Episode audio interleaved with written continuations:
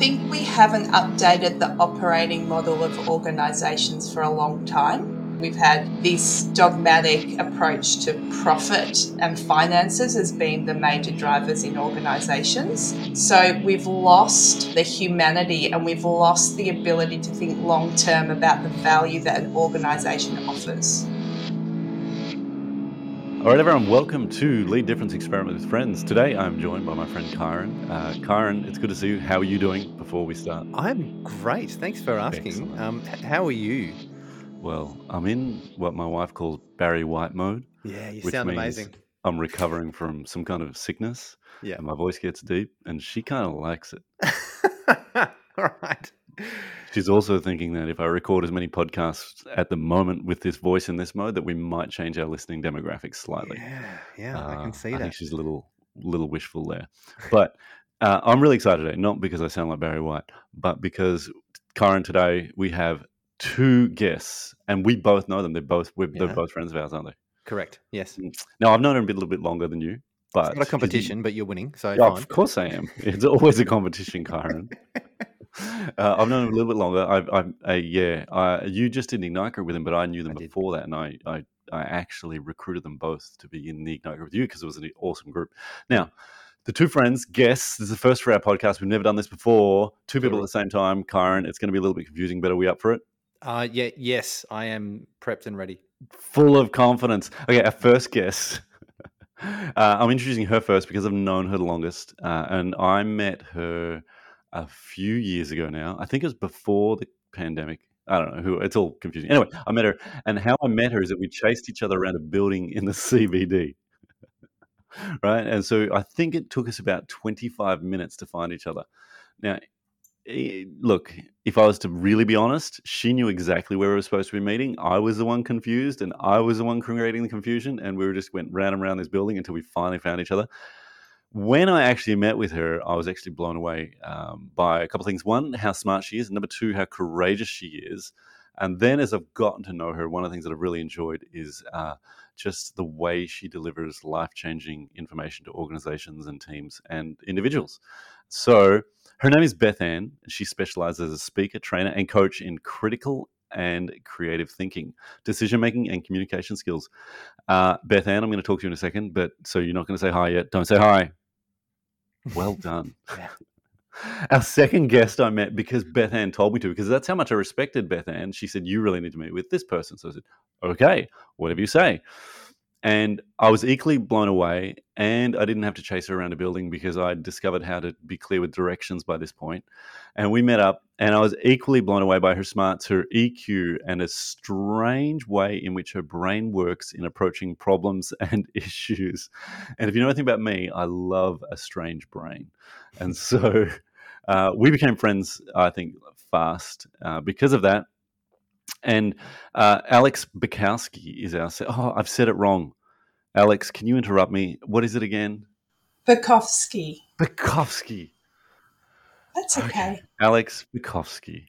Uh, but Alex is our second guest, and she founded this organization, which I love because they're called Possibility Arena.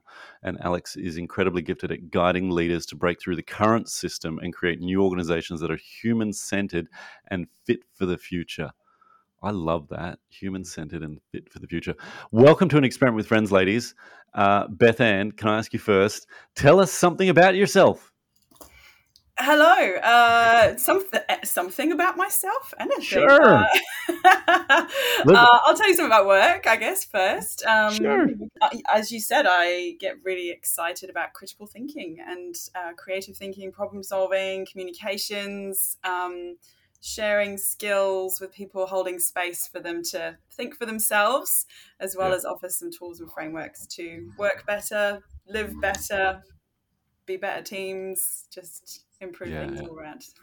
now, can I can I interrupt with you there? When you say critical thinking, so one of the things that pops into my mind when I hear the word critical, the words critical thinking is thinking negatively. Because you know, if someone's being critical, mm. they're being negative. So, what do you mean when you say critical thinking? Uh, knowing you, you're the least negative person I know, so I know no, it's not know. negative thinking. optimistic to a fault sometimes. Yes. Um, Uh, so my definition is it's skills, knowledge, and attitude um, all together. So sometimes people have good critical thinking attitudes. They might be curious, quite open minded, um, but when you add into that. Encouraging them to take time and space to evaluate information, to reflect, um, and knowledge around things like logical fallacies, cognitive biases, how arguments are structured, and um, you know people go oh how do i use that every day? I'm like well you make thousands of decisions every mm. every decision is like a little argument with yourself. So it has argument with yourself. I love it. Yeah it is right? You're kind of debating do i do this or do i do that? Whether that's consciously or subconsciously. So um, very very useful and transferable to right. Anything. so it's corporate corporate speak for deep thinking. Uh, I guess so. Maybe? Yeah. no, no, or that's just an element of it. Yeah, and and as I've been doing it for a while, um, initially I was like, I really like logic, um, but then also it's realizing humans are emotional, and a lot of decisions are made off the back of you know emotion, and we are very biased in our thinking. So yeah. you know sometimes it's useful to just be aware of that and lean into it if required. That's awesome. I bet that your work uh, utterly transforms teams and organizations because there's not a lot of stuff around on on what you do. That's one of the reasons that I like you. I was like, "Ooh, this is interesting," and uh, and the way you present it was interesting. Um, thank you for telling us that about yourself. Uh, I'm going to move on to Alex now because Alex has been sitting so quietly and so well, and I'm kind of surprised that she's behaved herself this well so far. Alex, tell us something about yourself. Hello, I am a positive disruptor in the world of work. Is is probably how I best describe myself. Excellent. I recently escaped the corporate world. I'm a corporate escapee, and wow. I've chosen to help organizations become a bit more human. Right. Because frankly, we deserve better than they are at the moment. Yeah. Mm. I hear what you're saying. So you escaped the corporate world and now you're going back in with a different set of weapons? Very aggressive sounding. well, you know. no weapons, more love and empathy and the human elements. Hey, love is a weapon. Hmm. Love is yeah, one of the most powerful. It depends which road we're going down. Are we going down the love road today? right. So for the people who are listening who are, who are, confused, yes, we are already all very good friends. But the reason that we're doing this today is because uh, I wanted to bring some people in who could help uh, have lead a really and have a really fun discussion about problems that we're not even aware of. Um, and for the most part in our workplace, but they probably bleed into our personal lives as well. And so I think hopefully people can figure out that both of your perspectives are going to be incredibly powerful and unique as we discuss some of these things uh, today. All right. So the first question, just to lay a little bit of foundation um, for what we're going to be talking about, I want to hear both of you guys, and you too, Karen, because you're in a corporate world. See, I'm, I'm, um, uh, Bethan. Let's start with this. Bethan, how long have you been out of anything corporate, running your own thing? Oh, mm. well, I was never really in corporate for very long. Uh, three years running my own thing. Yeah. I suppose I've always worked in education, teaching in different capacities prior to that. Um, okay. So I, you know, yeah, I, I, I see a lot of corporate, um, but I've never really had to play the game for very long. yeah, I mean, I will say this: uh, our schools, for the most part, are set up to get people ready to be good, beha- good behaving mm. citizens of the corporate world. Oh, so while yeah. you say you didn't weren't in the corporate world, I'd say you're at the foundation of the corporate world. uh, okay, yeah, yeah. Despite uh, you, you got to toe the line to some extent, no matter what kind of educational establishment you're in. Um, yeah. Yeah, but uh, I, I like to ask questions of that and how things are done a lot more these days. Yeah. Um, yeah. Okay. And Alex, how long how long have you since your escape? Because you said you said recently. How how recent are we talking? Uh, three months. Yes. It's still only three. Oh wow. so would you say that you fully detoxed yet, or are you still working some of the stuff out of your system? Uh, I'm straight back in there, straight back into the fire. Uh, wow! So straight back in. So, so you felt de- you felt like detoxed and ready to go straight away. Mm-hmm. Um, yeah, I've been thinking a lot about how to improve the world of work, probably because I've been in that system for so long and right. had experienced some really good things about corporate world, but also yeah. some things that were just not going right. Yeah. And the the company was in, I wasn't able to I wasn't given I wasn't in the right system to really make the impact that I wanted to make in the world. Yeah. Um, in the role I was in. Yeah. I like that you touched on that there is actually some good stuff because we're not going to just rip on corporate world. Like if the corporate world was completely bad and evil, no one would be there. Mm. Um, but there is something that keeps people participating and involved, and maybe it's that there is some good stuff there. well, well, where human beings are made to work, I, I really believe that we are not meant to um, be sitting around on our couches watching Netflix look, mm-hmm. that's fun and it's good to be comfortable some of the time and relax. Yeah. Yeah. However, human beings have a need for certain things, and certain things are to progress and to do good things in the world. Yeah. So we want organizations that create that environment for us. Yeah. And it's just a shame there's not many environments that are creating those spaces for human beings to thrive. Yeah. I think you're right. Like like all the studies on UBI. Have you guys seen much around the world of universal basic income? A little bit, yeah. Yeah. So every every society or group that's put in UBI, um, where basically people are going to get paid for doing nothing, right? Unemployment hasn't gone up. Hmm. People haven't quit their jobs. People might have gone and started other jobs, but people still go out to work and try to find it. People, mm-hmm. basically, the, the bums on the couch don't increase with UBI. So when you say people are made to work, that's a really good point. Um, that's been proven because when they're given the opportunity to not work, most people go out and like, well, what am I going to do then? Um, Look yeah. what happens when people retire. Like they, yeah. lots of people stop working and they get cut, cut off from that social interaction with people, and they have no purpose, and yeah. it's often not very happy for people. Yeah, I don't ever want to retire. I think it sounds miserable the dream is to do work you don't want to retire from, right? It's the same mentality when people win the lottery. Yeah. They go, "Oh, I've won lotto. I've got all this money. Don't need to work ever again." And then like just miserable because they don't do anything. Yeah, I'd like to give that a try sometime. Yeah, give it give it a go, James. I'll give it a go. I'll, to, I'll go yeah. on the lottery and I'll let you know how it goes. Keep me posted. um, so well, let's uh, let's dig a little deeper even in this term of workplace culture. Um, and whoever chimes in, what a chime in, what is what does that even mean when when when you hear that word work, workplace culture? I like the definition around uh, the way we agree to be, because a lot of places, you know, leadership are like, oh, you know, we control culture and we can change the culture, but it's about everybody and whether that agreement is conscious or kind of unconscious. Yeah. Um, and I see that those parallels because prior to starting the business, I was doing a lot of volunteer and community work, and the way that those groups agree to be, the way that we agree to be, you know, in our neighborhoods, with our families, with our teams at work, like it, it crosses lots of different areas for me. Yeah, um, yeah. I, I know everyone's got good, different perspectives. no, that's great though. Like, I, I, think most of the agreement is happening in a subconscious level mm. Mm. By showing up, by continuing yeah, to show yeah, up. Yeah. Even if there's complaining about that culture as well, like there's still you're still agreeing to it, turning up. Like, yeah, yeah, yeah. We, are going to complain about the culture. We're still going to agree to it by showing up tomorrow. Mm-hmm.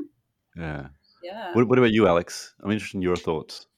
I see um, culture as a network of living relationships interacting with each other. Right. For to deliver some kind of purpose or to live to deliver some, some kind of goal. I very I, I quite like what Bethan said about what we do. It's to me it's what we do together. And right. it's through those interactions and the energy that's created with those people that culture happens. Yeah. So how does that just as a quick thought that came to mind is how does that apply to working from home? How does because that's an interesting thing where you said, oh, the energy that happens because it's a vastly different energy on a call like this as opposed to being in the room and arguing with each other. Mm. I mean, having this discussion. yeah. I just, that there, therein lies lies the complexity of what we don't know yet.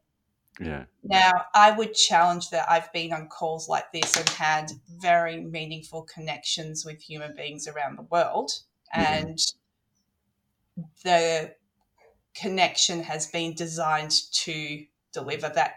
That it's not happened often through accident, so it's Right. purposeful.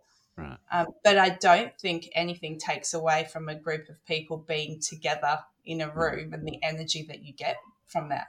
Yeah. Mm. I think there's a shift in, um, like just in working from home, and this may or may not be be helpful. A bit of a side note, but I was in a discussion internally with the organisation that I work for, and someone asked me how I had experienced the hybrid working model because I work by myself in Western Australia, and I go into the office all the time because it's just me. It's great, um, or challenging depending on how you want to look at that. But they they just went, "Hey, how have you experienced the rest of the staff? Maybe working three days in the office, at two days at home?" And I went, I it's like talking to different people. So when I meet with someone and they're in the office, they turn up as a, a, an like part of themselves or as, as this this version of themselves.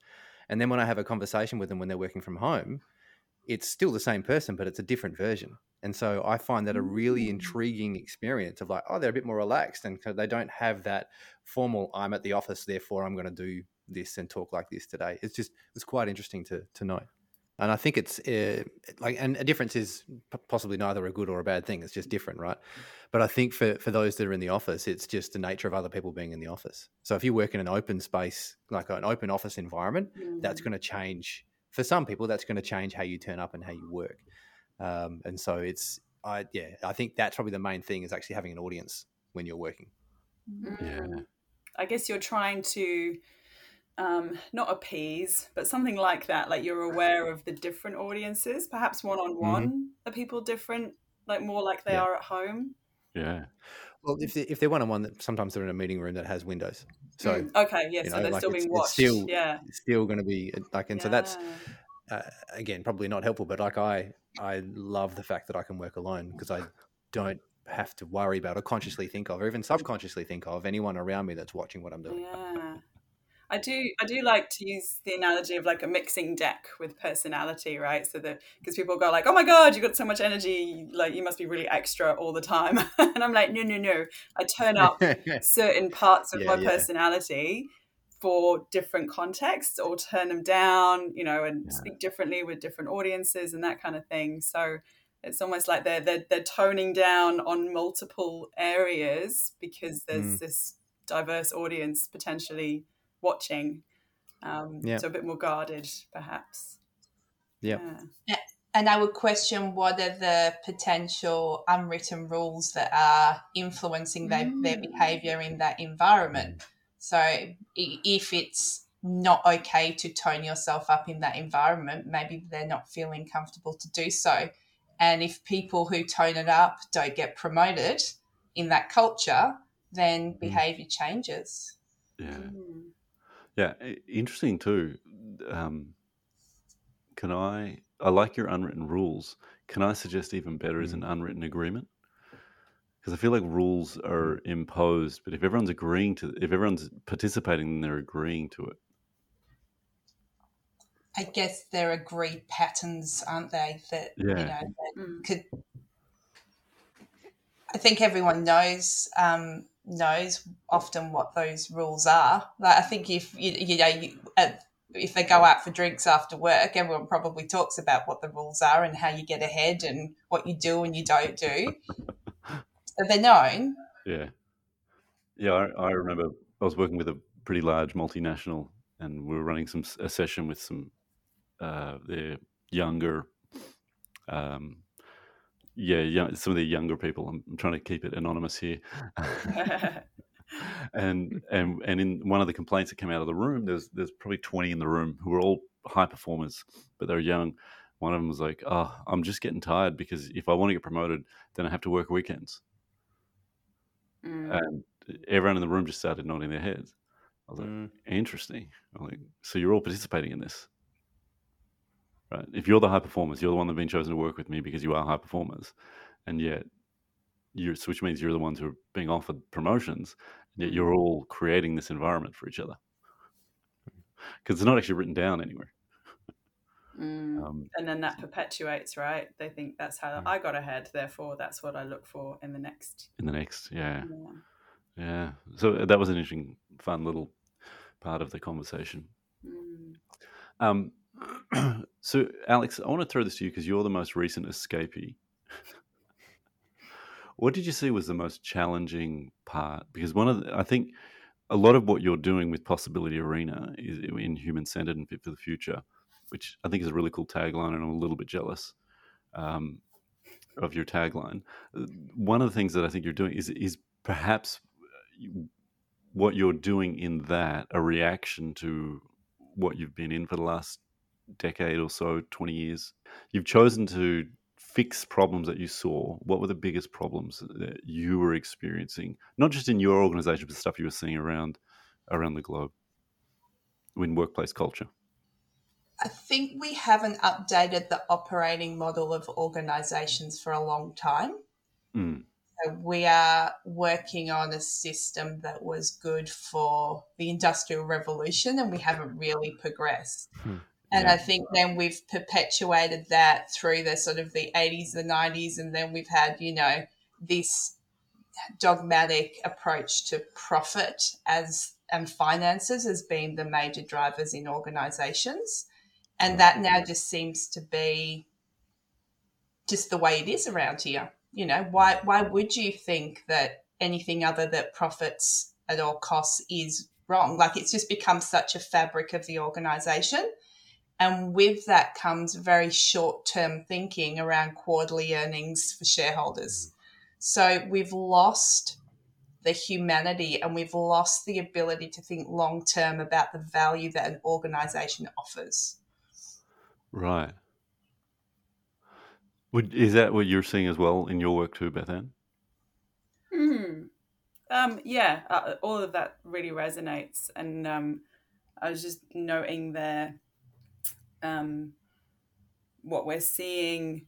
I don't want to be like, you know, like, oh, millennials this and Gen Y that, but that seeking a purpose greater than just the bottom line Yeah. is what Mm. I'm hearing from a lot of young professionals I'm working with and young people that I speak to.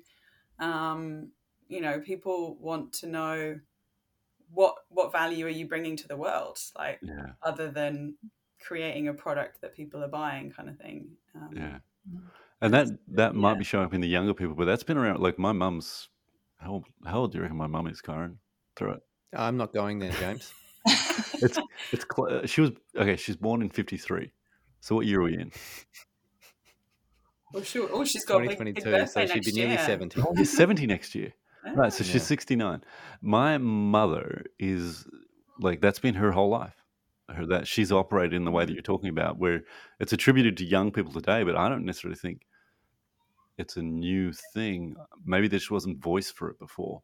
Yeah, I guess you know the uh, Simon Sinek's popularized the starting with why. You know, I know Yeah. it wasn't necessarily his idea, but he speaks very eloquently about all that. And um, Yeah. yeah, there's it's hard to know. You know, like people think, Yeah. oh, my generation invented X, Y, Z. It's like, no, no, no, we've been doing this for like centuries. yeah, we just yeah. called it something else, or Yeah. yeah, It, it Yeah. makes me reflect on, you know, even the words of Viktor Frankl, right? You know, Mm. that life is, you know, humans want meaning in life. Yeah. Like that's Man's what it for comes meaning. down to. We're meaning creatures. And Yeah. so why would we spend our lives going to a, a place where we couldn't find meaning? Like, don't we deserve more than that? Mm. Yeah. And when you look at there's so much research and information that shows how you could design an organization that would allow people to uh, to have connection, to have growth, to have purpose. Um, and it's all out there, but we don't, and that's the that's the part. Like, why do our systems not? Um, and that's just something that really intrigues me. So what does create meaning then? I, um, I think human be- beings are wired for certain things, and I think if we go back to, you know, is it rewarding us? Is it a reward or is it a threat? I think we think we've advanced since we were running around on the Sahara, but we haven't that much. So I think that there's some just fundamental things that we're wired for. Right. So what are those needs and are they being met? Right. And that creates meaning. I think so. Yeah. I'm not disagreeing with you. I'm just I want yeah. your perspective. Yeah. What are you, Bethan? Um, that's uh, it's an interesting point that Alex raises. Yeah, I guess what we all want is quite similar at the end of the day. We want to feel that we're we're doing something useful uh, to, to show our, our usefulness to the to the tribe essentially isn't it like show that value that we have and to feel connected and that we belong and um yeah I'm, I'm my, my kind of brain is going off in all sorts of different directions around once we get to a certain age, you know, when we're not useful for reproduction anymore. and so, how do we express our, how do we show our tribe that we are valuable to keep around if we're going with this kind of, you know, uh, aeons old sort of software that we're all running on? Yeah. Um, so uh, yeah, I don't know. I guess what gives us meaning is very different for everyone. But uh, again, studies have shown we might think that we want to be the best at something or we want to you know our egos want to reach these big achievements and yet often when people have won olympic gold or their teams won xyz afterwards they feel quite depressed and they're like oh well i've done that now what um, we we strive for things and then go oh, what's what is the point why am yeah. I bothering? Mm. I guess this is what midlife crises are all about, right? yeah, we're we're not made to rest on our laurels. I remember reading about um, the early um, uh, uh, Apollo missions in NASA. Mm. So when when they started sending humans up into space and then to the moon, the build up to going to the moon, the training, all that stuff was really intense. It was this huge, meaningful thing. And then they came back, and and and NASA's everyone thought, oh, we need to give them a rest now. We'll give them a break for twelve months. And every everyone who came back spiraled out because mm. they had lost purpose, right? Like they, even though they, oh, you've earned this rest, you're giving a rest, we'll just put you on the sideline. That being sidelined, uh, like you're saying, like my usefulness to the tribe, where does this fit now? And they soon discovered that um, yeah, they only need about three days rest and then get them back in and doing something. Mm. And, and so even if it's just small little things, get them back in because they do need to recover because you know the bone mass and everything decreases while they're up in space and all that. And so on the on the outside, it looks like oh my gosh, that's really harsh. Those people have gone through this crazy stuff, and then they come back and they just put straight back to work. It's because it's actually what's best for them as human beings. Because mm. um, yeah, NASA spends a ton of money into research on this maybe I'm going to contradict myself totally here from what I just said. But what I was thinking when you were talking was what, but there's a lot of action and let's do things in the work, which is what I just said. But then I think more of a more of a meditate meditation, being still, not clinging to external things. Yeah. And I think those two things are in opposite to each other, but I think holding that paradox is a useful thing to do. Yeah, mm. yeah, and and maybe that was part of it, like with NASA, just having him around the office, right? You know, like just be around your fellow mm. people who are on your team in your tribe instead of sitting at home isolated. You know, kids are off at school, sitting down watching whatever Netflix the equivalent was back in the 1960s and 70s. I think um, that paradox you describe, Alex, so that's kind of the human condition. Am I happy with what I've got, or shall I be working to progress in whatever way? And yeah. and I often have that conversation, right? If you're making progress on anything, that's often what makes us feel good. Um, and yet, we do know that we also need to be grateful and satisfied with where we are and celebrate our achievements. But we find that quite difficult, I think, particularly if you're very uh, goal oriented, action oriented. Um, and finding that balance can be very tricky. Yeah. Yeah. One of the things that I wanted to talk about too, because it seems to be all over the place, is something that people are like, "Oh, this is new and different," and I, and I don't think it is, and I'm pretty sure you don't think it is either. But this this idea of disengagement, um, disengagement in the workplace. What do you guys see as driving that? What do you think some of the solutions that could be we could be gathering around? Because this is pretty much, I feel like, is the the core and the drive of both what you guys are trying to achieve within teams is and organizations. Um, yeah. So um, I'll stop talking and let you guys answer. well, I agree. It's not new. what, what was it like in you know more unionized days, like working to rule? It's just you know delivering what you've been asked to. Working um, to rule is that what it was? What, yeah, that? yeah. So you literally just follow the the letter of your job description and your times, and and do no more. Um, because and then you realize how many workplaces run on people doing more and um, right. and particularly you know if it's a, a job that people are uh, kind of a, a calling like a, a, vocation like a teaching or nursing or uh, fireys anything like that that the whole system runs because people do more because they care they're not going to just mm. like leave someone to die or um, you know tell that kid to get stuffed when they really need help um, so it's definitely not new. Um, I guess it's just got a cool new name, and so a lot of people are talking about it. Um, I mean, it's it's an interesting one because you go, well, why? How, how do we get away with expecting people to just go above and beyond all the time? And yet, the best people often do because they care, and that's why they're the the, the some of the good people to have around. I don't know. Mm. Thinking out loud, Alex handball. Even good people eventually get disengaged. I think, like, because you, you, can be a good worker, but if you're in a bad system, mm. then that can impact you.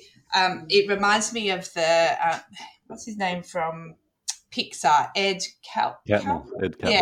So he talks about the what he did at Pixar, and he did this amazing thing of bringing these creative people together around this wonderful culture, and it was very much built on being very open and very safe and um, um, that kind of culture. And then when they took over Disney, that wasn't the culture at Disney. No. And the experiment then was if he took that what he did, which is helping people connect together as humans and creating some systems and some ways of working for them, could he just replicate that with the same people? And he did. So the people hadn't changed, but it was how do we create an environment where people thrive, where people can bring their whole selves to work, where they feel psychologically safe and where they can thrive? Mm. And how do we create the systems and the structures and the policies that support that? Because what I see in organizations today is we have all these systems and policies and everything, but they don't support the work. They almost seem to bureaucratically squish the work and yeah. it becomes more about control. Yeah. Um, so you're arguing it's easier. So, so the approach for most organizations is it's easier to change the person than the system. So if someone's disengaged, you just get rid of them. It's their fault, right? Yeah. We, we've gone down the road where it's very much focused on the the person and their psychology. So they they don't fit the team or they don't have the right behaviors or they don't fit in around here. But is it really the person or what is happening? Yeah. Well, what are what is let's call them out then. What what are some of the systems that create this? Do you think that you guys see? Re- um, reward reward systems. So how you pay people is based on individual performance, not team performance. So immediately you create competition between people in the organization. Yeah. And I've, um, I've yeah. worked in organization. Well, I've worked with organizations as a consultant, and they've referred to the Hunger Games. like, and and people were okay with that. They just well, not were okay with it. They were just like, well, that's just the way it is. And uh, when when you think about what the Hunger Games are, where people are killing each other just to have one survivor, that's a zero sum end game, right? Like, mm. how can an organization function and you expect people to engage when there's a zero sum end game going on for rewards. Another thing that does cause disengagement, like I've seen friends and sort of business connections in big corporates going through rounds of redundancies or restructures.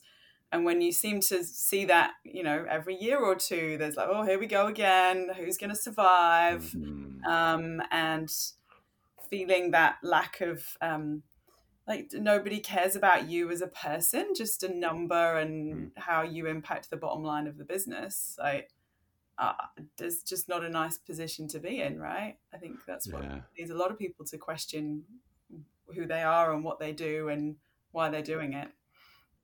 Yeah. Hmm. Or if you're on a team where they go, actually, you're, you know, the whole project you've been working on for the last two years, let's get rid of it. It was a bad idea. And from a decision making point of view, good on anyone that is willing to own that decision and admit, okay, maybe it was a mistake. But for the people in that team, it's like, oh, what have I been doing? Like, what's the point, kind of thing. Yeah. That's those are yeah. What else have you got? This is good. What else have you got as causes of disengagement? Because this is this is really useful, I think, for people to look at uh, where they're working, where they're engaged, and and hopefully they can begin to create some some noise about possible change or uh, start to disagree mm-hmm. instead of showing up to agree with the system. A great example that I read about recently, I can't remember the name of the company, but they looked at their travel policy. And their travel policy had multiple approvals from senior people around which um, you know, firstly, they had to sign off on that travel, but you could only stay in certain hotels. You could only travel with certain airlines. There was, you know, policy documents coming out of their ears around what you could and couldn't do. And it frustrated the hell out of everybody in the organization and slowed them down. And ultimately, they didn't feel trusted. They experimented, apparently, and said, well, why don't we just take away all the rules. Like if we experimented with a small group of people and said, you guys can travel first class, you can go where you want, we'll give you absolute freedom, but we're going to make it visible about what you're doing. So we're going to give um, a level of transparency to what's going on. Would it make a difference? And what they found is the cost savings for that group was greater than the ones where they had the heavy controls in. Really? Yeah, so we have all of these mm. controls because we ultimately don't trust other human beings, right? Well, that's yeah. true. Yeah, that would mm. that yeah that would that would cause me to disengage. That's for certain. Karen, what about you? What what are you seeing in this? Like, there's been a couple of specific examples, but I think the the underlying themes uh, that come through is like if, a lack of autonomy, a lack of trust, and a lack of meaning or purpose in what you're doing. Mm. Then I'm out like that's from from an individual perspective, yeah. you know. Uh, and uh, so that's I, right. Because you went, I remember talking to you. I'm gonna I'm gonna dob on you and tell on you. Great. You left the organization you work with now to work with yes. another organization, and then you came back to the organization you work with now. Yes. One of the things that I remember came up quite a lot was in the new organization that you spent a brief hiatus with was the feeling of being watched the whole time and yeah. someone having to sign off on anything in every every breath you took and it felt and watching you, it felt like you were dying inside. I, I remember thinking, is that an accurate? Yeah, yeah. The, the, the oxygen got sucked out. Yeah. So I, I came from a role like a, with I work with opportunity here um, in in WA, and I'm all on my own. And who, by the way, just pause. Opportunity are sponsoring the podcast. Oh. Yes, yeah. yes. That's um, very cool. Well done. Um, but you know, I, the the organisation intrinsically trusts me because I've got no other choice. I'm the only person here. Uh, and so I ran my own show and I got approached by another organization and they said, Hey, come and do it for us. And you know, you can do your own thing and like be part of a team on the ground. I'm like, hey, cool, with people in the office, that'd be kind of nice. Um, but the eh, the words and the the deeds were a little bit different. You know, what what they said and what actually happened was was not quite in an alignment. And so I was working for this other organization for a couple of months, and I'm like, this, uh, you you told me that I could come here and run it as I needed to and just, you know, run my own show in that sense. Um, but what I'm experiencing is not that. Yeah. And so that for me, like I, yeah, I, I died inside. Like I, I looked at it going, I'm not sure if I can last here, and whether that's a flaw with with me um, and just the way that I work and have work well with other people. But you know, I I was not a I couldn't look ahead and go, yeah, I'm going to be here for the long haul. And and I wonder if what happened was that someone actually wanted to give you that freedom, but there were so many policy documents in place that it was just not going to be possible. Like like Alex was saying, you know, all these documents and things that are in place. That one one person saying, "Hey, you do this amazing in this way. Come and do that thing in this way over here," and then you got there and like, oh, there's no space for that here. Yeah, because the, doc- the the documents were taking up all the space. I'm I'm curious about how we would define disengagement you know, we, we've kind of talked a bit about it, and there's a couple of things that I think we've, we've brought up, but I'd really love to get a real, like, what does a disengaged employee look like? I think as an outsider, when you observe someone who's disengaged, yeah, it's, it's you notice those things happening where it shows they just they kind of don't care, um, and often disengaged is interpreted as uh, being deliberately disruptive or negative or awkward or difficult or, or lazy things. lazy yeah. yeah. um and it's that you know taking taking a day off at very short notice without considering the team it's um showing up late it's being behind on stuff it's it's manifests in many different ways i imagine and it's whether we're talking about really disengaged to the point where they're put on performance plans and things like that or disengaged to the point where they you know they're still doing what they need to do but their heart isn't in it.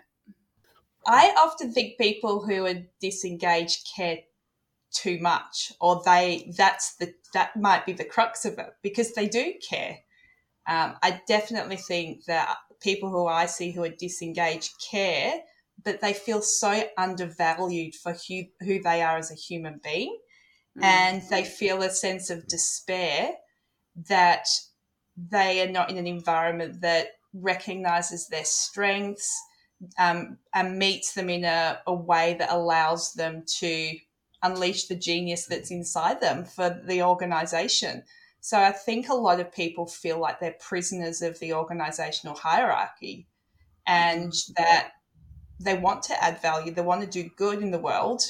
Hang on, hang on. Yeah, Prisoners of the organizational hierarchy. Have you trademarked that term? Is that a band? No, it just came out of my mouth. it's anyone else think that's a freaking amazing term? It's a good way to describe it for sure. Yeah. yeah. And one of the responses is that people stop caring anymore about yeah. that. But it's but it's it's weird in the dichotomy that they care so much that they stop caring or they stop trying. Hmm. And and you have all these conversations because I've been part of them where people are going, "Oh, we could be so good as an organization. Imagine if we did this. Yeah. Imagine if we did good work." And then it, it, they just don't. They can't fly. Yeah. And I just, and that's what I'm passionate about. How can we create organizations where we could unlock that genius and everyone could yeah. just be amazing? Yeah. I'm a dreamer. but it, it, and it's funny it sounds like a big vision but on the ground on a daily basis it's the little things that make the big differences and yeah. uh, i don't know if that's where correct sorry Karen, I know you were going to go somewhere with it but um, that kind of showing showing appreciation for uh, each person in a way that they appreciate um, yeah. and so often corporates are like oh well we'll just pay them more and maybe they'll do better. It's like time and time again, more That's money not is not the answer. It's hmm. well, they call it the golden handcuffs then. Well, yeah, yeah, and and that fits that prison analogy, doesn't it? You're like, oh, I hmm. can't go anywhere else because who's going to pay me this much and give me this much holiday? You're like, but isn't there more to life than that? Um, oh, yeah, a friend of mine was the was the CEO and general manager of an organization which uh, had about uh, for their day to day staff, they probably had about 60 staff. So they're not huge, but they're not tiny either. They had a couple of policies. He, he was a genius at engagement where there was no such thing as sick leave, there was no such thing as holiday leave, there was no such thing. If you needed to take a day off, you just take your day off. If you need to take go on holidays, you just hey, I'm going to be on holidays for this time. What he said was, if someone is going to abuse that system that's my fault. And that as a CEO, he said, it's my fault if that system gets abused. Mm. It's not their fault. And that was the way he approached it, the level of ownership. Not only that, but after you'd worked at that organization for two years, you had a meeting with him. And in that meeting, you sat down and you told him what you were going to get paid. That's brave. Yeah. And I, he was there for 12 years.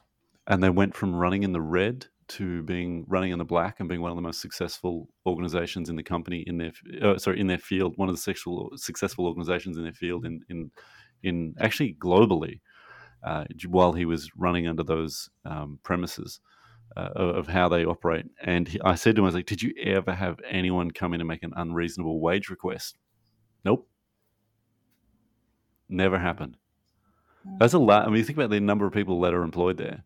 And the other thing is that people were fiercely loyal to him and the organization and each other. Like there was no Hunger Games, there was none of that. Mm. Mainly because you were getting paid what you got paid because you asked for it, right? you can't get jealous of bonuses and bell curves and all that kind of stuff if oh you set your own wage. Mm. I wonder if the size of organizations has an impact. oh, it has to. Mm. I think about Dunbar's principles around the size of social groups. Um, and I think Gore-Tex has done this really well. Yeah, so once they get to a certain size, beyond what a social group can recognize each other by name and, and think work it's two together. isn't it? Yeah, I think it's 200. Um, they, they splinter off and they get a new office and they create a new organization. And it's similar to the Chinese um, company Haier. Have you heard of them? Oh yeah, yeah. They're Yeah, phenomenal. So they were a very large bureaucratic organization which just totally revolutionized their organizational model and became small units of entrepreneurial little groups working together but had hmm. total freedom about how they ran those groups. So there's some amazing examples of, out in the world of these new organizations that are saying the old bureaucratic way is not the way and um, are trying different things. And it's really just amazing. I just think it's fascinating. Yeah, yeah. I've I've always thought that of that Gore-Tex thing. I remember hearing that, that years ago and thinking that's actually extraordinary. Um, and I, and I think the size of organizations has is a big issue. Yeah, I would agree with that. Mm. Um, any more than two hundred, and you're just you're getting lost, and you can actually show up and clock in and clock out, and no one even notices.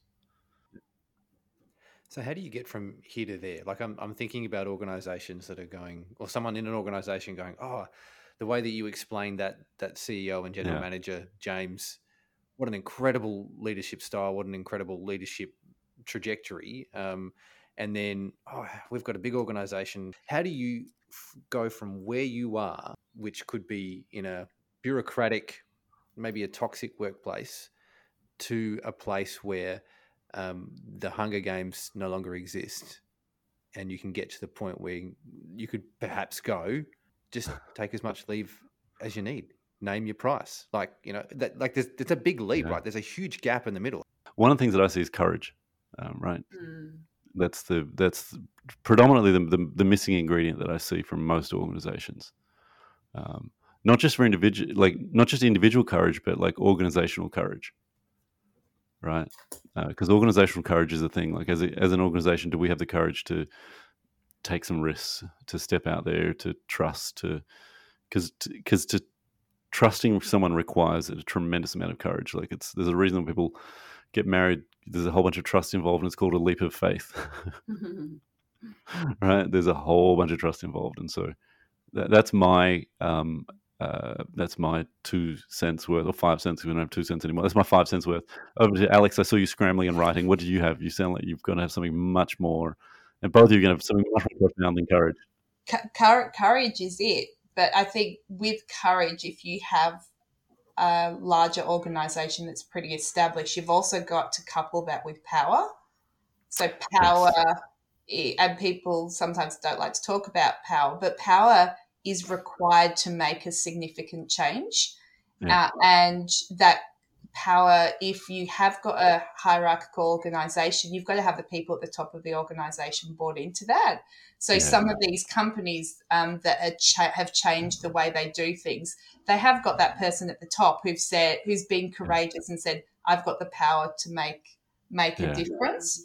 I think can I, can I use a different word then? Because power rubs me the wrong way because it feels like the old system.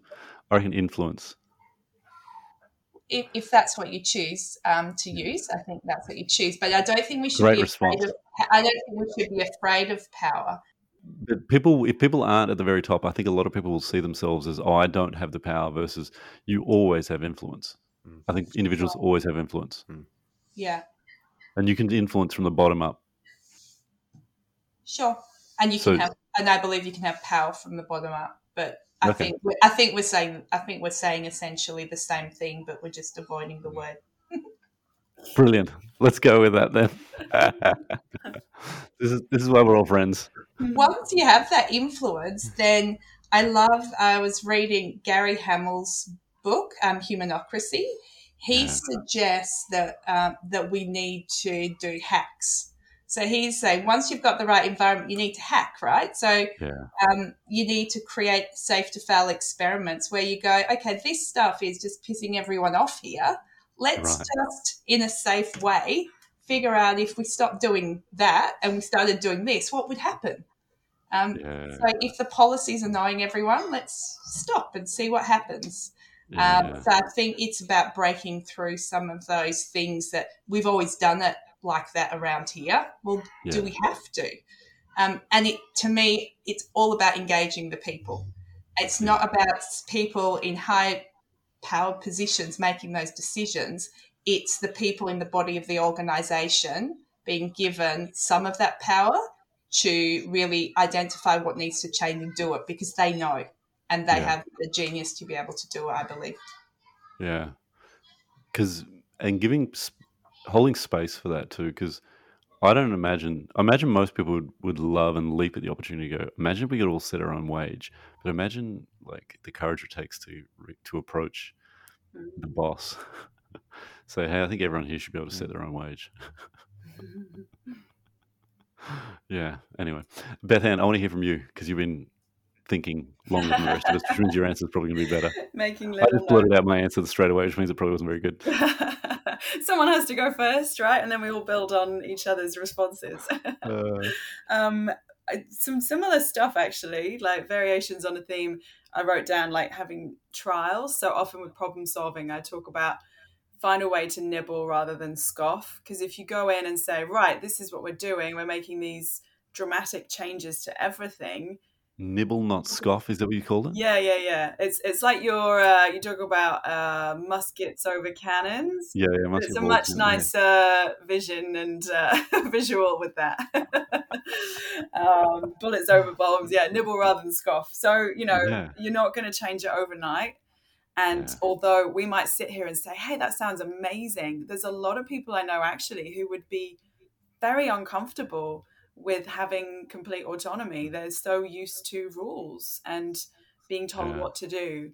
Um, and that's not to say it's right or wrong. It's just, you know, they, they've chosen to be in very structured hierarchical organizations for a reason. And then if you just go, hey, let's throw all those rules out the window, a lot of people would really struggle. So, um, okay. a bit like Alex said, you know, involving people in the process. I wrote down uh, IKEA effect, you know, just just going in and imposing a different set of rules um, is not necessarily going to work. You have What's to, the IKEA effect? Uh, so uh, when you've created something yourself, you value it more highly. So whether that's a piece of IKEA ah. furniture, or you know, if I've printed you a, a picture of you, or I've hand drawn a beautiful you know watercolor whatever um picture of Kyron yeah of Kyron yeah. Um so involving people in it you know it's if you're helping someone solve a problem you can tell them what to do or you can say what do you think is the best approach? And yeah. obviously that second mm. avenue is generally more successful because you've got people bought into it. Oh um, yeah. so yeah those those are things that i would throw in there. Um, yeah, just just uh, and and I guess you know a lot of what we talked about earlier with disengagement is people being um, listened to, valued as an individual. So, likewise, in a big change like this, you'd want to be listening to people a lot. Um, yeah. And rather than saying, this is what it is, you say, okay, we're going to try this for a little while. We're going to get feedback. We're going to see how it goes. And then we might tweak it and change it and, you know, try it in a slightly different way um, and find what works. Or you just get rid of everyone and say, new organization, this is how it is. If you like the idea, come Everyone can apply for a job. yeah. Because then you would lose people. That's the reality, yeah. right? You would lose some of those people who yeah. do not want to come on that journey. Yeah. One of the things I know is that both of you are much more patient than than me. Probably a lot of more wisdom in that too. So, in your mind, say a typical organization, not typical, there's no such thing as a typical organization, but an organization built on the old structures and systems that we've been talking about, say they've got 80, you know, 40 to 80 people on staff, how long do you think it would take for an organization of that size to turn around? Because that's the other thing, like, how do you do this? Well, how long would you expect an organization to take to, to do this in a healthy manner? Because me, I'd come in, I'd be like, you're all fired, we're starting again. You can apply for your job tomorrow if you want. well, look, I, am I'm, I'm not going to say time because I think that's just I, I just don't think that's um, possible to know. It depends on how broken it is, because yeah. you've got and I would the first thing I'd be doing is creating the space for those people to come together to rebuild relationships and creating the space and the time or just build maybe for the first time absolutely you know how do you get people to mm. come and turn towards each other in relationship right? That, mm. How do you do that? And yeah. that would then create the energy to make it happen much faster. So whether it's a year or three years, it would happen much faster if you started with the human connection and doing that work. See, that's why I ask these questions to for you to give a completely different answer. That's the right answer. There's no right answer.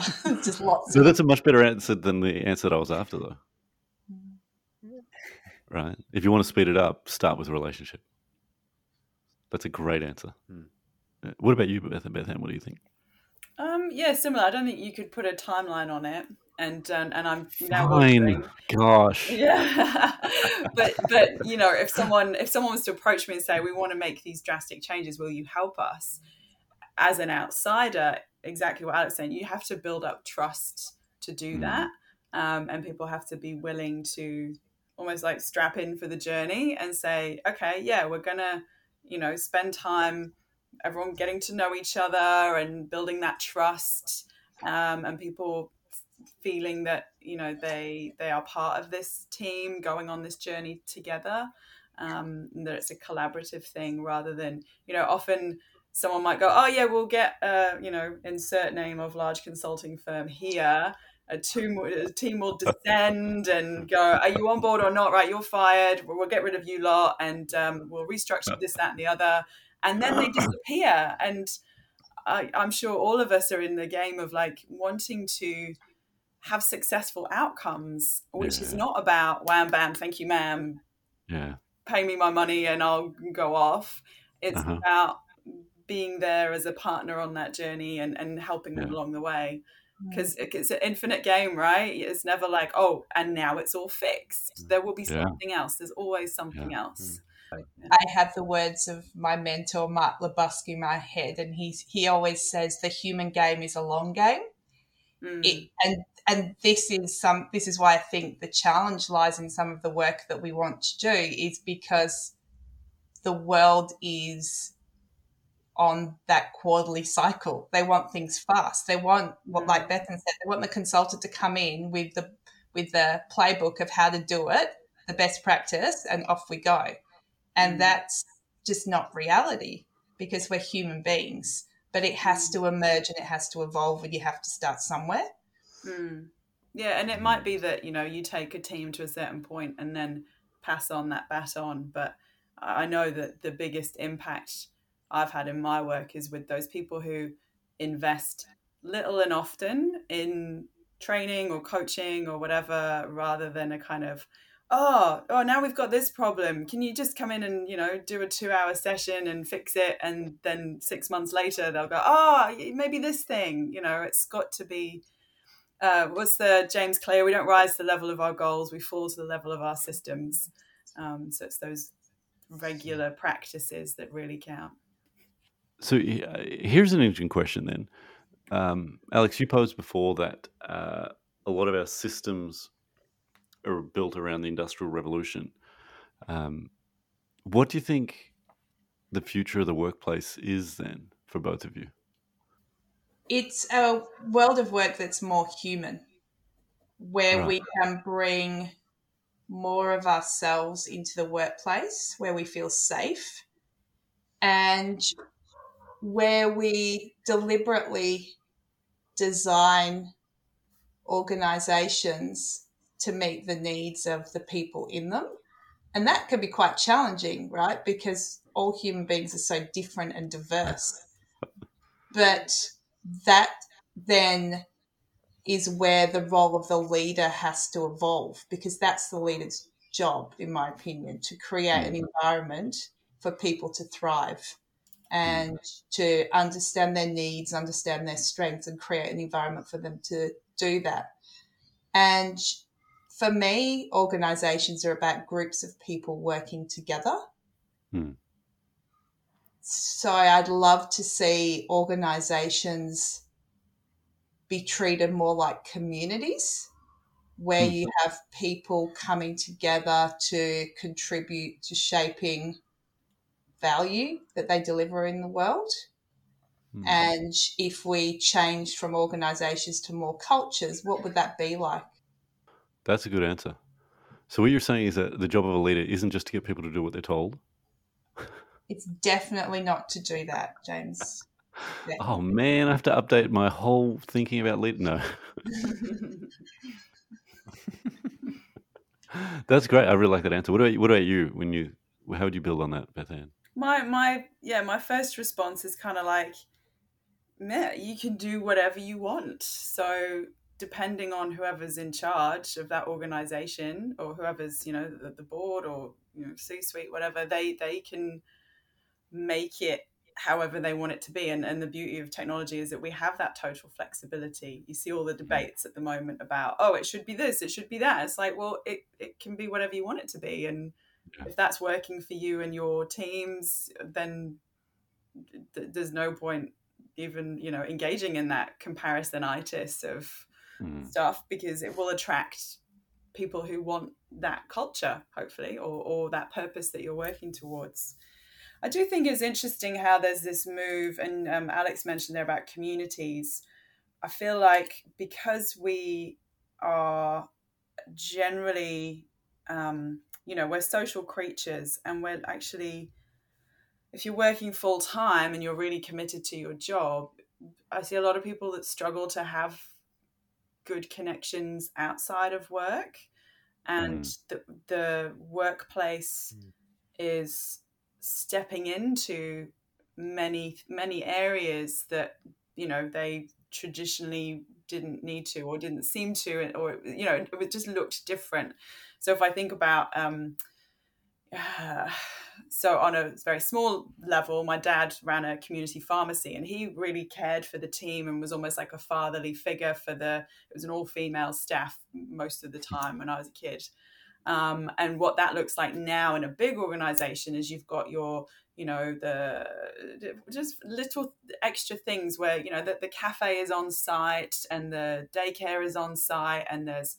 Healthcare plans, uh, which are you know for Australia quite unusual, and the what do you call mm-hmm. it? The like the mental health programs, and mm-hmm. um, you know even sometimes the coaching that I do, it feels more like you know sort of psychologist kind of stuff, even though it's not meant to be, and I don't ever sell it like that. But you know people yeah. kind of just let, dump their problems and just use that sounding board, and and um, providing social activities and weekend activities and the families socializing together you're just like oh wow like where does where does that stop i don't i don't know um mm. so the in the same way that you know there's talk around in relationships we expect our partner to be our best friend our gym buddy our accountability partner uh, you know like tick all these boxes because we don't see our friends as much and and likewise yeah. the workplace is I don't know that the pressure on a culture to almost fulfill everybody's needs um, and you go i don't know if that's healthy i always say to people like it's good to have something outside of Mm. work that you're excited about and, and that Mm. you're passionate about because to put all your eggs in that basket i don't think is very healthy um, even though it's important to have good relationships at work Yeah. there you go rant thanks for coming to my ted talk I, I remember I, uh, when I started Lead Different, whatever, eight years ago, nine years ago, um, one of the driving factors of that was that I just realized that there was that popular saying, show me your five friends and I'll show you your future. Mm, And nine years ago, I was like, well, that's a load of crap. Like, we don't have time to spend with our friends. Like, mm, our future is built around who we spend time with. Well, that's work. mm, So if we can build incredible workplaces, that can enable people to be better partners, be, be better parents, be better friends, better relatives, um, better support networks for those around them. But it, it's not going to happen because I hang out with friends because we don't spend enough time with our friends. mm. Um, my one of my best friends in the world I've seen twice in the last three months. One of my best friends. yeah Is there something in this about balance that we've we've we've got have we got the balance right across all areas of our life? Because like I, I agree. No, no, we haven't. No. work is work is one part of a balanced life. You know, Mm. family, external community, hobbies, all of those things are hugely important. But it feels to me that people are on the hamster wheel of work, and that is the majority of what takes their time. And it's Mm. great if you've got a good job, but even so, mate, a coach, my coach said to me a couple of weeks ago, "What about a hobby?" And I was like, "Oh, a hobby. I used to have those before I started my own business. What happened?" Um, and I love playing the piano. I'm not very good at it, and I'm just learning, but I love to play it. And isn't that's just so important as another outlet besides work? Um, so Is that your new hobby? It's well, it's it's an old hob- ho- a hobby that I need to do more. Right. Hmm. That's awesome. What's your hobby, Beth Ann? um, I guess it, I used to see like running and cycling as a hobby. I'm a bit injured at the moment, and it's been very rainy, so the gyms the gyms become it's more functional, just like you know mental health. I suppose I, I, I like to set myself little challenges. So the stand up comedy recently, it's kind of related to the work that I do, but you know, putting together a five minute stand up set was very little to do with work actually. Um, Yeah. So yeah, I think having other stuff, um, but similar to Alex, like I like to, you know, play the piano very occasionally, uh, draw, paint, um, but it's one of those things that falls by the wayside.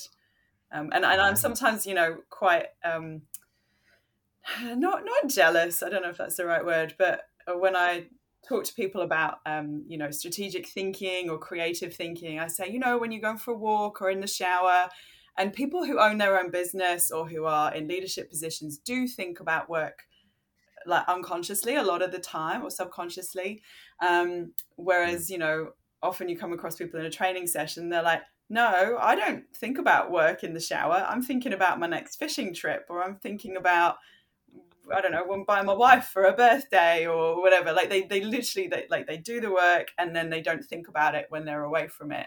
And in some ways, that's probably a, a healthier balance, um, or it's more sustainable. Maybe I don't know. But then it's when you do stuff you really enjoy, then of course you're going to be thinking about it a lot because you want to do the very best Mm. you can and and solve problems and find creative solutions and things like that. Harking back to the industrial revolution for a second which is the third time we brought it up this podcast so why not? Um, but the the whole mentality of um, production line and carrot and stick and all that kind of mentality which uh, i guess that culture still has drifted through our organizations. Um, looking at i guess recognizing people through a healthy frame um, you know, I work for a not-for-profit organization, and so the the carrot is not necessarily a big carrot, um, and the stick. Well, we don't want to be using that as a motivational tool. Like, how do we recognize people without the big dollars? Like, what else? What else can we do to create a culture where people can thrive um, through other other means. Ask them what do they want. You know about love languages. That sounds way too hard, but then Yeah. or having a conversation. yeah, yeah, yeah. Like, oh my absolutely. god, how, how could we possibly have an honest conversation? How how could we ask people what they people don't know what they we should tell them what they want. Oh no, I did it with a, a team recently. You know, just running through languages of appreciation as the love languages have kind of been rebranded for the workplace. But uh, so it was an away day. I won't say with who, just you know, Yeah. you never know. But um, yeah, as a team of around twenty five, so we um, went through a bit of kind of icebreaker stuff. My favorite, my go to is what's made you smile in the last twenty four hours because you get to know the person they help nice. to them to get to know each other outside of work or beyond the job title and then um, we used i know alex uses this as well the emotional culture deck later on in the day but um, uh, we talked about the seven levels of intimacy in conversation and how you know we take a risk when we go beyond the cliches and the facts into sharing opinions and sharing our hopes and dreams and fears you know and, and needs are kind of right down the bottom there. But um, you know some some fun questions that got people beyond that. And then yeah we, I, I got them to write down we, we discussed it and then i got them to write down what their language of appreciation was. And some of them hadn't thought about it before but one only one person a, a young guy wrote down money was like financial reward was what made him feel good. I think Right. um, i guess the rest of them were in a position where that wasn't um, a desperate kind of need. Um, they were you know fairly comfortable salaries for what they were doing and where they were at. But um, yeah it was it was all the other little things that were coming up Co- coffee was definitely a love language of this team and food and coffee is often there you know uh, whether Mm. it's like uh, dinners out together breaking bread with people still you know like the being in person is still very very powerful um, Yeah. yeah so yeah we wrote them all down and i gave it back to the team so they could see each other's and they were all happy to share um, yeah it was really good That sounds fun. What about you, Alex? What's your thoughts on that? We don't say thank you enough. I would love to count how many times people or leaders said thank you to their um, their team members, because I think a act of being grateful and thank and thanking people, it, it can light you up. It, it just makes you feel appreciated. It makes you feel good, and there's there's no cost or you know money involved in a simple thank you. Are you guys familiar with? Oh, you, you'd probably know Patrick Lencioni. He, he wrote it. He did a thing. Uh, so he runs an organization called Table Group. For people who don't know him, uh, pretty much everything he's ever done is is worth investigating. Um, but he he did a thing on miserable jobs. Um, and what makes a job miserable, and he differentiated between jobs that are just a crappy job, like you know, you know, being a sewer, working in sewerage. That's a crappy job. Um, and, and then a miserable job. A miserable job is and differentiating what makes it. And he said the three signs of a miserable job. Uh, first was an anonymity. So if people aren't known, that was what their research showed out. So people need to be known. Uh, they need to be understood and appreciated for their unique quality, and, and not just their know their name, but their unique qualities. That's what makes someone known. So so people know what makes them unique and what they're bringing. Um, uh, and so people if people see themselves as invisible or generic um, or, or replaceable, um, no matter what they're doing, it's a miserable job. Um, so it doesn't matter what the job is. If, if people are seen as replaceable, it's a miserable job. Uh, the second thing is if their job is irrelevant. So people need to know their job matters um, to someone, anyone, without seeing a connection between the work and the and satisfaction of another person. An employee can't find lasting fulfillment. So that thank you fits into that big one where you're actually placing relevance and importance on their job by taking the time to actually thank them for for what they've done in that area. Um, but yeah, and he he made a big point. I remember he made a big point that even the most cynical of employees um, will change when they're thanked by their boss. And it's amazing how powerful that. It doesn't matter how cynical how that happens. And then the third area, which is largely um, irrelevant to what we were just talking about, but is immeasurement.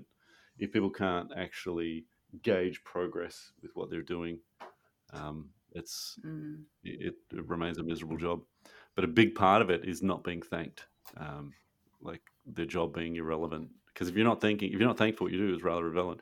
In fact, we all have a common friend who, in their last job, they were the only person in the organization doing that job, so their job is very relevant, and yet they just were completely unacknowledged. And Mm. as we all know, um, together we work together to find another job. Which, um, if you're listening, by the way, and you know who you are, you promised that you're going to take us all out for dinner. So yeah. Yeah, There's we- got some burgers on offer or something. We're waiting. Um, yeah. So I just wanted to, to expand on that. Thank you. Just the, the power of, of that. Mm. Those are really good answers, by the way, both of you. I wanted to talk about engaged staff and what they look like. I feel like James, there's um, I could be wrong about this, but I feel like there's an authority responsibility Yeah. dynamic at play that you might be able to feed into that. Mm. Yeah, yeah. So, what does an engaged staff look like? So, this is something I've done a, a lot of thought about, and where um, it's not the be all and end all, but I think a big overlooked element of of engaged people is that um, they're given authority over an area because you have to be in charge of something to work it. Even a janitor is in charge of something, right? So, know what you're in. To, so, they're given clear guidelines about what they're in charge of and then they're actually given response so they're given responsibility for that as well so you're you're responsible for the outcome of that but then you're given authority to actually make changes in that area and to actually oversee that area and so if that balance of responsibility and authority goes out of whack so if, if someone's given um, a whole bunch of they're held responsible for an area but they have no authority they're soon going to be disengaged because they're, feeling powerless within that. Like I'm, I'm, I'm supposed to deliver, but I haven't got the stuff to deliver, and I can't actually, actually can't actually change anything, and I can't make different policies, and disengagement will happen over time. And then it's it's true as well. So if someone is given um, authority, but they're not given responsibility, that'll usually lead to their team becoming engaged, disengaged. Sorry. um, because uh, th- there's someone out there wielding all this authority, but they have no responsibility for any of the decisions that they're making. They're not actually having to own any of the decisions they're making. Pretty soon, um, those around them are having to wear it all, and so they're pretty soon there's a large feeling of disempowerment and disengaged that arises from that. And so that, that's to me when when people are given um, responsibility and authority in uh, matching amounts, it's a really important part of a job feeling like you can actually make a difference here, and you are making a difference here. Um, and that's a just a simple metric of asking people I've found like, do you feel like you've got responsibility for what what areas you're responsible for, and how responsible do you feel for that, and how much authority do you have in those areas as well? And when you're giving people the opportunity to actually answer that and have a look at what they're doing, it can provide some really interesting insights into teams and individuals into how dis- how um, engaged and disengaged they are. You've also got to think about competence in that Yeah.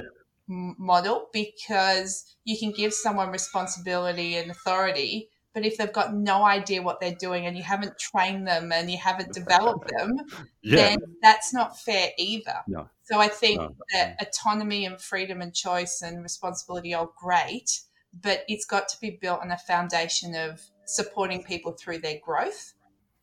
Yeah, absolutely. Um, yeah, and that to me falls under the so under the broader thing that I've drawn up. That I put that under the responsibility thing. Like um, we're giving them the skills, and we're helping to develop them skills to actually be held responsible for this. Um, and we're giving them the skills to to take authority in this area as well. Um, and, and we're willing to walk with them as they figure that out because no one's got it when they first step into it, or very very rarely people have it when they first step into a role. What are your thoughts, Beth Ann? Often it's like feeling heard and valued. So I've seen people go from uh, pretty disengaged and feeling a bit burnt out to suddenly back on board after just one conversation sometime where they've been Wow. reassured that you know they are really that's someone working remotely um Yeah. that just had you know a, a- despite best efforts was feeling a bit disconnected um but Yeah. you know being uh, listened to feeling valued was important um and i think uh, i observe engaged employees they're very self-motivated like they'll just back on Um, rather than needing to be led to do their own training, for example, they'll say, "Oh, I've seen this program. Can I do this?" Um, Yeah. I think it would be valuable, and and and, and getting like making suggestions about stuff. Um, Yeah. You know, they're they're being proactive generally. Um, Giving yeses to your to those. Oh, can I go do this? mm, Mm. Like it might cost the Mm. company two grand, but disengaged a disengaged employee is going to cost you way more than two grand. Mm. yeah. Oh God, yeah. Way, way like it's, it's infinitely more, or it might cost three or four grand. I say two grand because the Ignite program is two grand per person. nice plug. Wow, so that just slipped in there real quick, didn't it? Yeah. yeah, I When think getting were- that balance right, because you know, a former job of Yeah. mine, they never did, never paid for any professional development, and there were some pretty cheap asks, and I would just go pay and do it myself, Yeah. um, Mm. and and beg for the time off, and even that was hard. Um, so yeah, no, get, getting getting a yes occasionally is important to feeling engaged. I think. I wonder if we had engaged employees, whether we'd need managers anymore. Mm. Mm.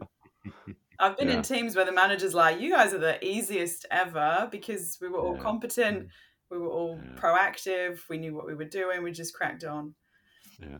Yeah, Yeah, I there'll always someone will always be a leader in any in any group or society or community or thing, Mm, but there's a massive difference between a manager and a leader.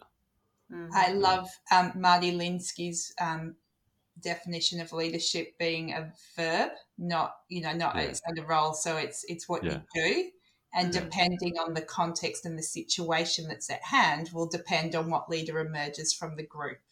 Yeah. Mm. I mentioned the um, the open office plan before as like a dynamic at play when people are in the Mm. office.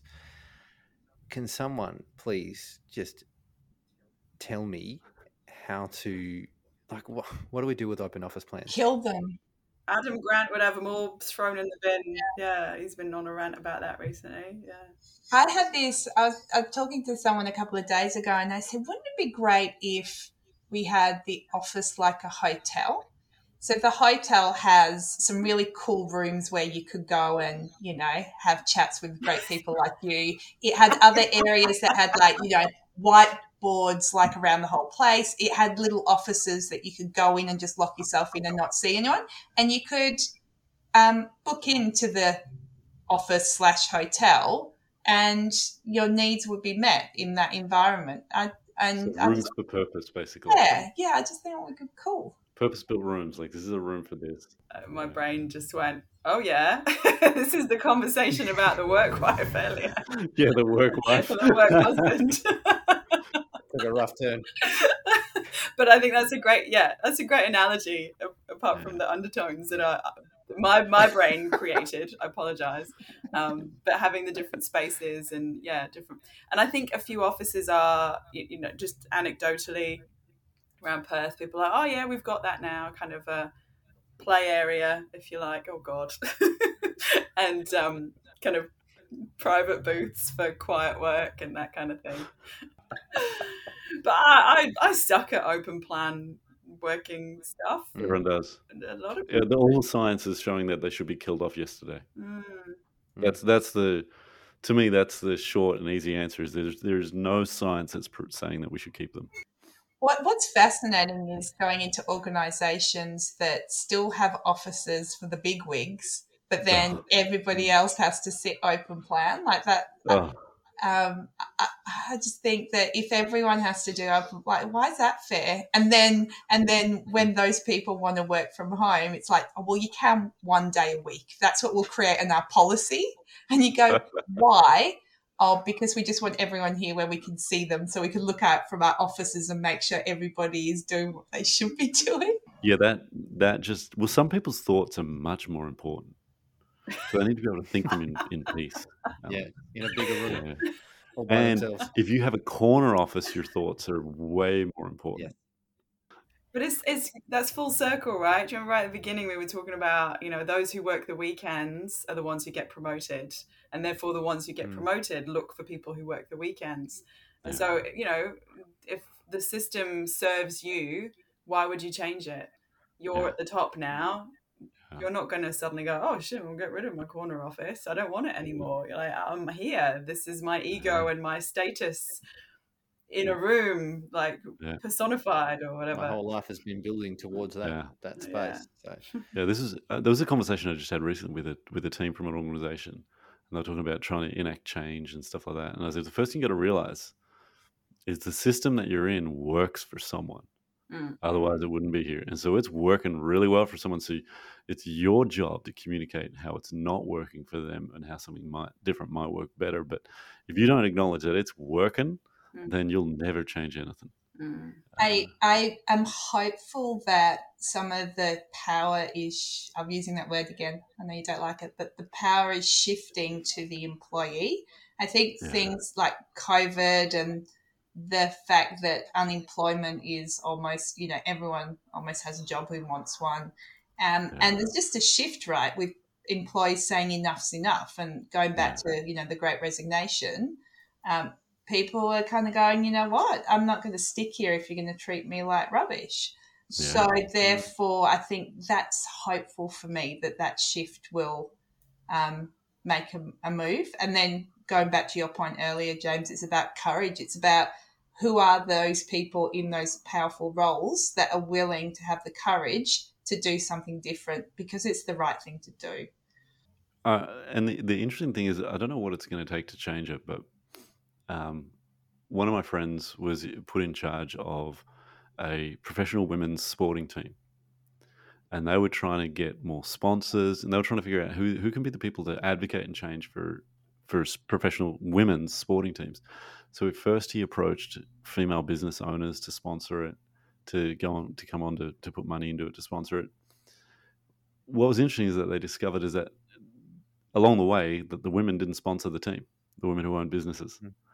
The people who sponsored the team was men with daughters. mm, Mm. And so how you communicate and to use a, another power word, leverage for change may not be how we think it would be. Like his first thought was, "Is I'm never going to get any sponsors for this women's team because women don't want to do it." And then someone suggested, "Why don't we try men with daughters?" And they like tripled their sponsorship in Mhm. two months. Um, so it's a, and I tell that story just to say that the the leverage for the change, the leverage for to get someone to to get the courage for this may be in in an unexpected place, and to Mm. not give up just because the first few attempts are going to fail. Hmm. Um, I wish I could remember where I've read this recently, but it was the point around it, more broadly in society. Um, if you were to, uh, if you didn't know what your role was in a particular model of a society, and yet you had to pick Hmm. which one you were going to go live in, is, that's how you know which is the fairest or the most uh, um, beneficial to most people by which one you'd go with if you didn't know that you're going to be at the top or the bottom. Does that make sense? yeah. So if you had if you're given two models and one of them the CEOs current you know currently CEOs what do they make like fifteen thousand times more yeah. than yeah. the general wage or it's something ridiculous. Right. it's- yeah. Would you pick that, not knowing if you're going to be CEO or the secretary for Mm. the lowest position, or would you pick where everyone gets paid the same? Yeah, exactly, exactly. And and I always re- really respect people where the CEO or the MD pays some other people in the organization more than they get paid. Yeah, I've come across that a Mm. few times, and I'm like, ooh, yes.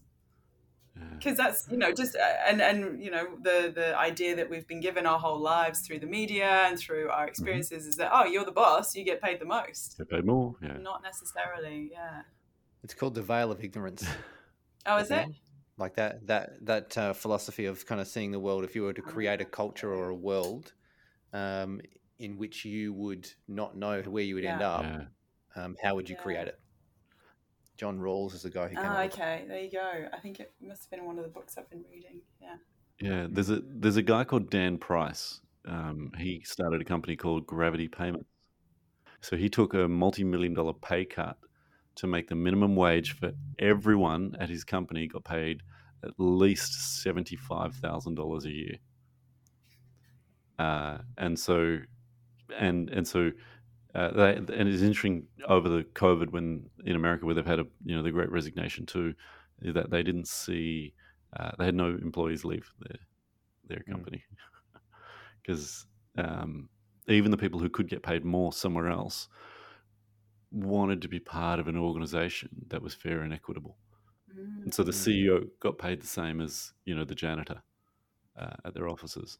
Yeah, Interesting. because he owned the company, I think he had shares and stuff, so he did end up making more money. But the actual salary, um, he took a massive cut Yeah. so that he could Yeah. pay others. Yeah. Mm. Yeah. It's it's an interesting story of his thing, but Mm. yes, just be warned, he is not a perfect human being, and there is some Yeah. ongoing investigations as to whether he mistreated some female staff. By, yeah, Alex Bethan, this has been an extraordinary conversation. Uh, we've gone on way longer than I expected, but I should have expected this. Um, uh, it's been incredibly valuable. Uh, there's so much in this. I want to you guys to uh, before we go to if people want to talk to you more about what you do and get in touch with what you do, they can just email me for starters, and I'll put them on you. But is there anything else that you want to communicate to them before we leave about getting in touch with you and working with you? Uh, sure. Uh, always open to a conversation. Um, hello at bethanwinn.com. So B E T B E T H A N W I N N dot com. Yes. Um, but I'm very active on LinkedIn, um, occasionally active on Instagram with a bit of the more human side of life. Uh, so, yeah, connect with me on there and uh, always open to a, a chat, see if I can help out in any way. Awesome. What about you, Alex? How do people get in touch with you? LinkedIn is the best place to find me at the moment. The website's coming. It's in, Okay. in construction, so that will be Yeah. coming. But yeah, just pop me a message on LinkedIn. That's the best way. How do they find you? How do we spell your name? A L E X, and then the surname is Bakowski. B A K O W S K I. And I'll add links into the show notes as well so people will be able to find it there too. Excellent. Thank you very much for your time. This has been incredible uh, fun and a fun learning experience for me. Um, uh, now, I do want to announce just before we go, uh, listen to our um, outro because it's about our new sponsor, Opportunity International, and how you can get involved with the incredible work that they're doing with women around the world. Cool. Thank you for your time. Thank you. Thank you all. Thanks for listening to the Lead Different podcast. At Lead Different, we build leaders worth following and create cultures where people thrive. If you're curious about finding out more, head to leaddifferent.org. The Lead Different podcast is brought to you by Opportunity International Australia. Opportunity is ending poverty in developing countries, one family and one community at a time. By providing small loans and other support services to families in need, Opportunity helps them grow their own businesses and generate sustainable incomes so they can lift themselves out of poverty with dignity, creating a new future for generations to come. Head to opportunity.org.au. Karen has to edit that. Ha! Sorry, mate. This is going to be the worst edit, isn't it, Karen? This is going to be the hardest one by far.